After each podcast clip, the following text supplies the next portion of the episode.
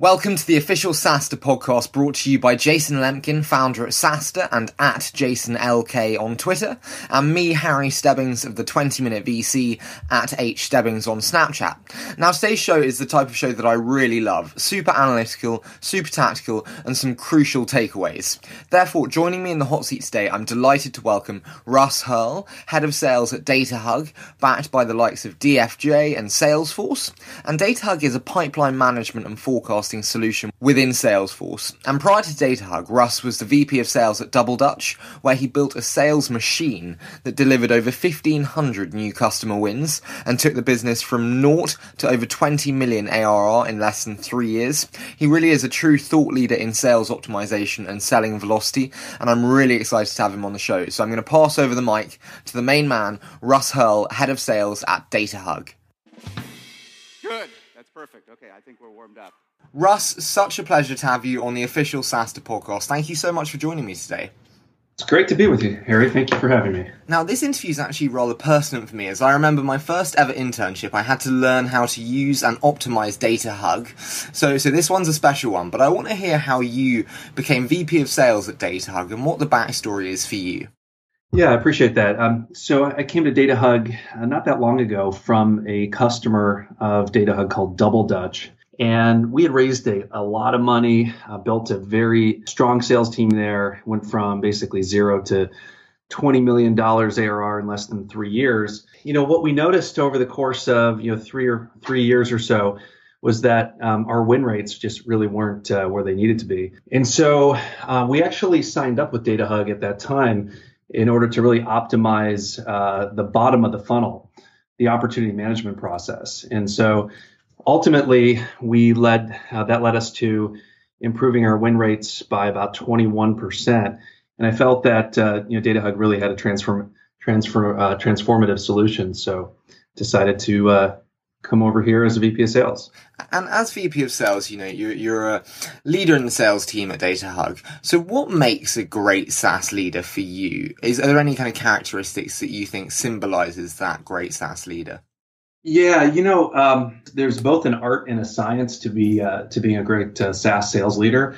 I think if you're interviewing a sales manager and they're able to articulate the science piece of it, in particular the data science piece of running a an, an effective sales team, and they don't just dwell upon kind of the art of coaching um, that's a, a, surefire signal that you're dealing with someone who is is capable of hitting the marks and being successful as as a sales leader within a SaaS company. And so, some of the things that I always look for when I'm hiring sales managers, you know, I'm looking to see do they really understand you know how to calculate sales velocity?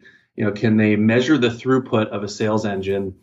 And do they understand the, the four key variables that you would want to look at in order to measure, you know, how well you're doing. And that's, you know, the number of opportunities in the top of the funnel, you know, what your win rate is, you know, what your, you know, average deal size is and what your cycle time is. Um, if you're talking with a sales leader who really doesn't understand those are, frankly, can't even um, answer, you know, what is your win rate or what has your win rates been historically, that's usually when you know you're dealing with uh, potentially a, a BS artist. Mm-hmm. And how, how did you come to develop this pattern recognition when interviewing sales candidates? Did it come to you immediately or, or did it come over time? Yeah, I mean, it, it really um, has evolved over a period of you know probably five or six years. Um, we've we've seen a, uh, a, a, significant proliferation in the number of sales tools that allow us to more accurately and effectively measure each stage of the proverbial funnel. And so what that's allowed us to do is become much more data driven as an occupation. You have, you know, basically a bifurcation of sales leaders who come from kind of the old school, which was all about gut feel and instinct, um, and you know, salespeople who would you know have you know that proverbial happy ears and it's really evolved you know more and more towards you know inside sales high velocity selling uh, even on the enterprise side, you see many, many more inside sales tools and techniques being applied to enterprise selling. And that in, in total has allowed us to measure each one of those stages much more effectively. And so if you come from the, the school of you know data driven or data science um, related sales management you, are going to be using some of those tools and you're going to understand the you know how to instrument a sales machine you know at each step of the process from you know above the funnel like what you're putting into the top of the funnel to you know the actual top of the funnel work that's being done by you know sales development or marketing to you know the bottom of the funnel work that's being done by your account executives to close close those deals. So it's really something that has evolved over the period of, of several years. And um, i think sales is actually becoming even more data driven and those sales managers and sales you know sales VPs who aren't able to um, you know, really adapt to that, you know, I, I feel like they're they're going to be pushed to the wayside. And we recently had Jon Miller from Engagio on the show, and he said uh-huh. that we'd recently seen ABM, account based marketing, and uh, account based sales development intertwined together, and we'll see uh, account based everything, was his words. Do you think that we will continue to see the integration of the two and the, the kind of merger of, uh, of sales and marketing together as one? Yeah, you know, I'm a huge fan of Jon. I think he's done amazing work uh, at Marketo and then also at, at Engagio. I think what you're seeing is um, you're seeing a, a proliferation of sales tools all looking to carve out some sort of category, some sort of moniker uh, to differentiate themselves.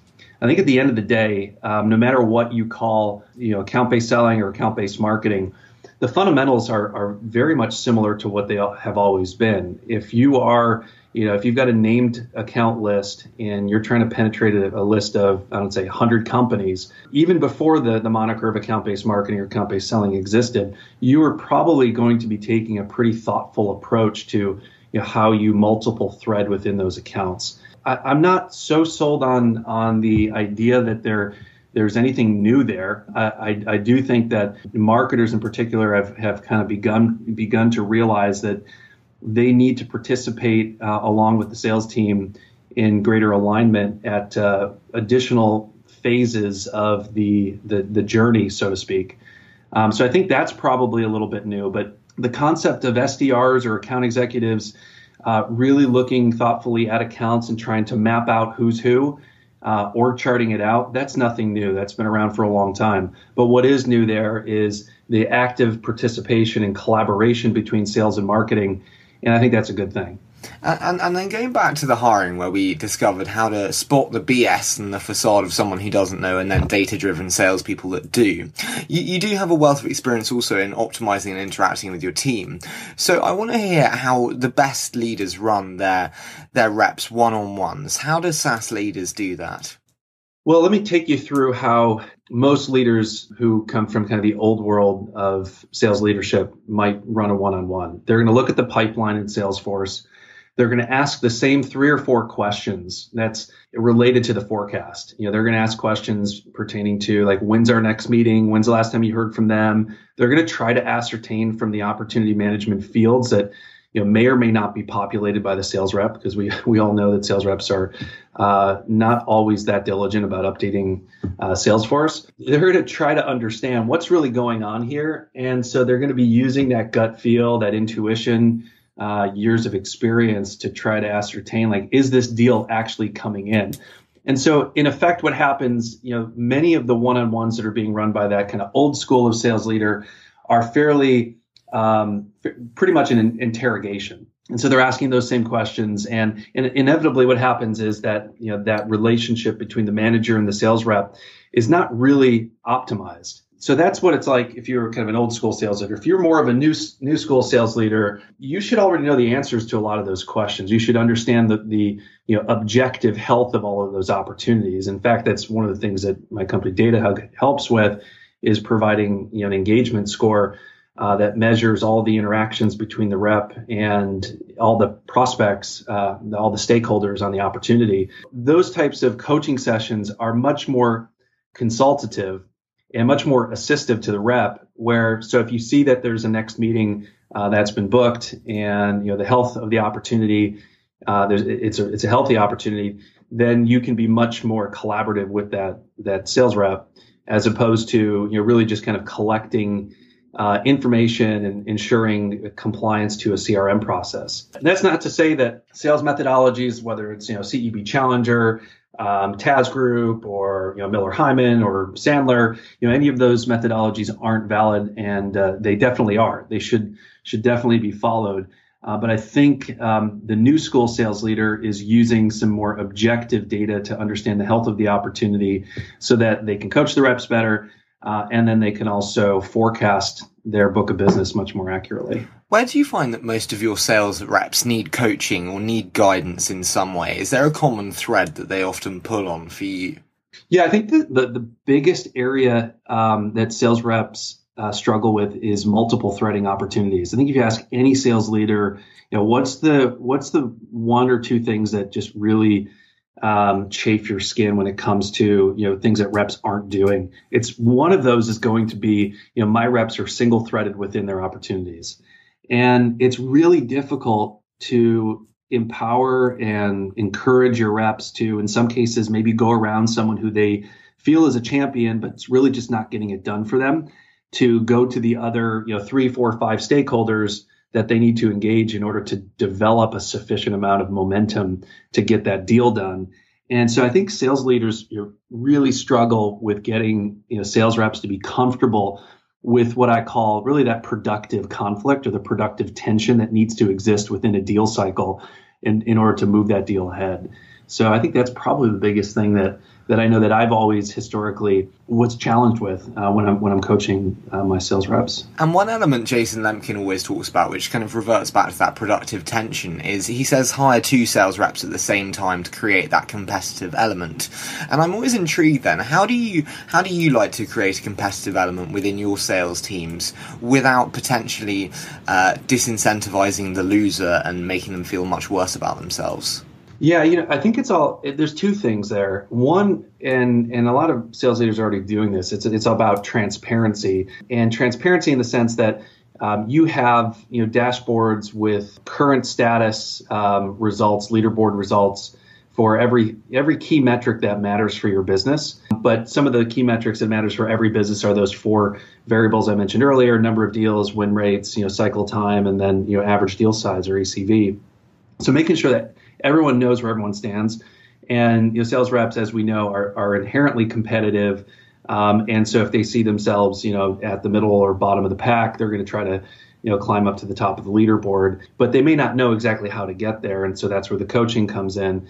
Um, and the other thing to to really inspire competitiveness that I've implemented over the years is I've, I've actually done a lot of research into sibling rivalry you know, I, I wanted to answer the question: Why is it that you know certain twins or siblings are incredibly competitive with one another and really successful competing with the external environment? So you look at people like you know football players like Ronde and Tiki Barber, you might look at um, you know Venus and Serena Williams, and you wonder like, is this nature or nurture? And as it turns out, what you can do to inspire your sales team in order to compete more effectively externally as well as internally is you can you can as jason said hire in twos and what you can do is you can uh, basically uh, run the buddy system where the two reps are competing with the rest of the team uh, but they're also competing with one another um, and so you basically structure a comp system a compensation plan where a portion of their monthly or quarterly compensation is tied to how they do as a tandem.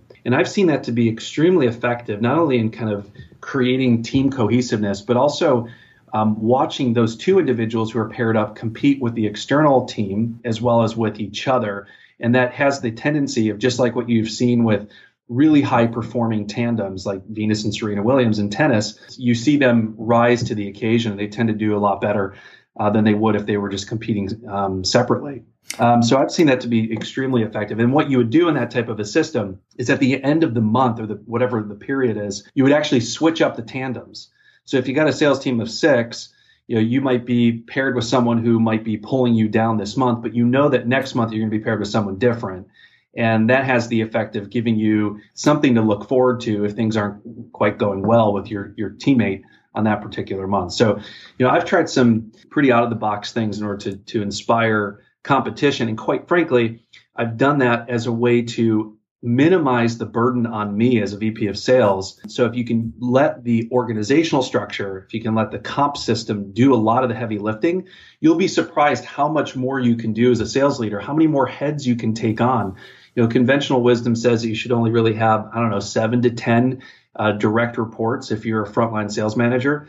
Well, at uh, at my last company, Double Dutch, I was able to push that all the way up to north of 20, um, just because I was able to, through an or, a very thoughtful organizational design and compensation structure, allowed those systems to do a lot of the heavy lifting for me. And have you had any other uh, really interesting takeaways that you maybe didn't expect from A/B testing on inspiring competition within your sales team? Have there been any other things that you didn't expect to work but have turned out to be rather effective? Yeah, well, I think it's it's interesting, especially with the millennials. I hate to use the term millennials. Everyone's talking about millennials as like the boogeyman, um, and I just think they're normal people like everyone else. Um, you look at a lot of the, the, the younger sales sales professionals that are coming into our our sales teams, and a lot of them are very reticent to making phone calls. And you know, selling is really all about having a conversation. It's you know, upsetting the homeostasis, whatever you want to call it, in terms of you know, getting people to recognize that their current situation is not you know acceptable for them any longer, and they need a solution in order to fix that. I did some A/B testing around um, here, actually at DataHug, where when I came in, we had a group of SDRs who were predominantly sending emails all day, um, and effectively they were behaving as marketing nurture machines and I asked the question in my head, well, why do we have these really talented and smart people sending emails all day when I really could just be using, you know, Marketo for that? Um, I could automate a lot of that work, or I could use outreach or any number of sales tools um, that have proliferated over the last three or four years. And so I had I had, I had two groups. I had a group that was still doing it the way they had been doing it with with the you know outbound, you using emails, and then I had a different group who was just going to be compensated on vocal activities, making calls, you know, leaving voicemails, speaking to people. Of course, the first group that was sending emails was adamant that that was the best way. The, the group that was making the phone calls was very skeptical. You know, they thought there was no way that, you know, because no one picks up my calls, no one ever returns my phone calls, so therefore that that modality must be, you know, completely irrelevant these days. Well, as it turns out, equally talented group of individuals. The A was the was the emailing, the B was the calling. The young professionals that were doing the calling had a two and a half times greater result than the ones doing the emailing all day. And so I kind of already knew that, but I, I, used that experiment, that A B test, in order to really prove a point, um, and get buy in from my team, who was adamant that they just really didn't want to get on the phone because they thought it wasn't effective. And then I want to d- dive into the 60 second SaaStr now. So it's a quick fire round, uh, a minute per answer. How does that sound? Yeah. That sounds great. So, in addition to Jason and Aaron's new book, what else should SaaS sales leaders, sorry, be buying? There are a lot of great books out there, and I've read Jason and Aaron's book, and I think it's fantastic. Um, I think something that's a little bit outside of the, the realm of selling um, is a book called The Goal, uh, which is by Eli Goldratt. It's kind of requisite reading for anyone who gets an MBA. So if there are any sales leaders who you know are you know, aspiring to go and get their MBA, or anyone who has their MBA, they've probably read this book and it's uh, it's really all about how do you instrument a process in order to maximize the velocity of that. So it takes um, uh, anecdotes from the world of manufacturing, from Kanban, from you know Kaizen, from you know Deming principles, in, in order to apply it to any type of organization. And you can absolutely apply that to the selling sales engine that you're looking to set up. So to be able to know what your velocity and what your throughput is uh, is absolutely critical for you to be able to identify where the bottlenecks are in your process. And that bottleneck could be, well, hey, we're just not getting enough data points, enough you know contacts and leads put into the top of the funnel. Or it could be, hey, my call to conversation rate or my conversation to demo rate is is not really where it needs to be.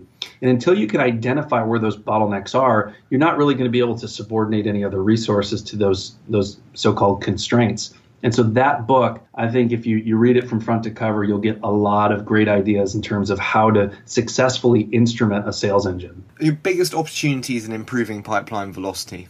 Uh, that's a great question. I think the, the biggest opportunity is uh, opportunity management. Uh, everyone wants to talk about how do I get more opportunities into the top of the funnel, and that's important too. Um, but if you if you look at what's going on, especially in the SaaS world, resources are, are, harder to come by. Money isn't flowing from VCs as much as it was in the last few years, and investors and board members are you know really asking CEOs and VPs of sales to do more with what they've got. And I think we've we've invested in a lot of these tools in order to get more more opportunities in the top of the funnel. But there's really been a significant underinvestment in you know what happens once an opportunity is created to the time that the opportunity is clo- hopefully closed won so i think you know there's a lot of you know gut instinct there that can be automated um, so I think there's that's where account-based selling I think really has has a, a, significant opportunity to make an impact. That's where a place like DataHug makes an impact. It's providing objective data to understand the health of your opportunities so that you don't you know misforecast your business. And so I think really looking at opportunity management um, you know, and getting more disciplined about it, not in terms of like, hey, you're not filling out the next steps field. Um, that that's not really that instructive. Um, but really understanding are we properly multi, multiple threaded within this opportunity?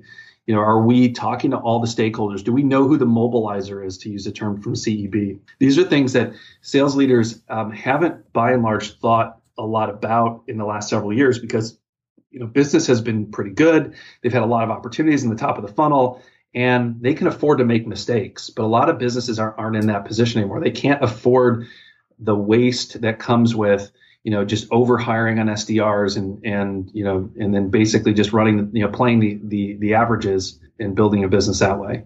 And then, what are the biggest mistakes that people make then in pipeline velocity? Yeah, I think it really just goes back to an over reliance on you know putting a, a, ton of stuff into the top of the funnel. Uh, don't get me wrong. if you're running a SaaS business and you've got you know an ACV between you know five and 50k, your AEs are going to need to have you know going into the beginning of the month anywhere between 20 and 30 opportunities in their pipeline with a close date of that month. So they still need to have a healthy pipeline of opportunities. I think one of the things that's not happening by and large is consistent communication, kind of intra sales cycle communication, but you know, between the time the opportunity is created and the time that it's closed won. You know, basically reps will run a first meeting. They might have a demo that they thought went pretty successfully. Maybe they get a next meeting on the calendar, but then they go two weeks without even communicating. And of course, you know, time kills all deals. And what happens over the course of two weeks is your competitors potentially can get into that account. And so it's just a, a kind of a lack of a, an early warning system, I guess I would say, um, to let deal to let reps and their managers know that deals might be slipping. And so you've put a lot of effort and a lot of money into to marketing and sales development uh, to try to get those opportunities. And then, you know, unfortunately, because there isn't sufficient visibility into the health of those opportunities, a lot of them just fall by the wayside, or even worse yet, competitors move in and you lose the deal altogether. And I'm intrigued what you said there about opportunities slipping away from reps. How do you, as the sales leader, then interact with the rep and try and encourage them to not lose sight of the end goal? Well, that, that's a really good question. Um, the first thing as a sales leader that I do is, you know, I'm, I'm, looking at, you know, what's the momentum on this deal. You know, I can look at all the process to close fields, which I expect them to complete on, a, you know, an update on a weekly basis, and that's going to give me half the picture of what's really going on. The other half of the picture is is kind of in a blind spot somewhere. It's it's the momentum, it's the health of that opportunity um, as measured by the back and forth communication between the rep and their prospects.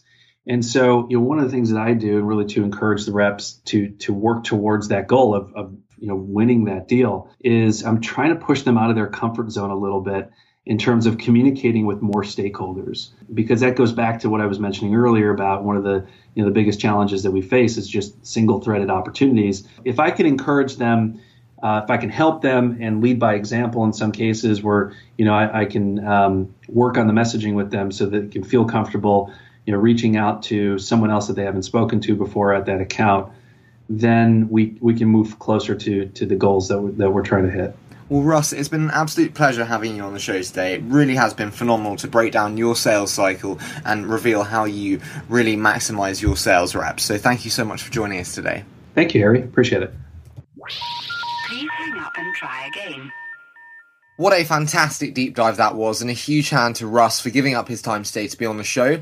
And if you'd like more SaaStr content, then you can head over to SaaStr.com, where you can find a whole host of SaaS content, or you can follow Jason on Twitter at JasonLK, or me on Snapchat at HStebbings with two B's. As always, we so appreciate your support, and I'm very excited to bring you the next episode on Friday. Stay tuned.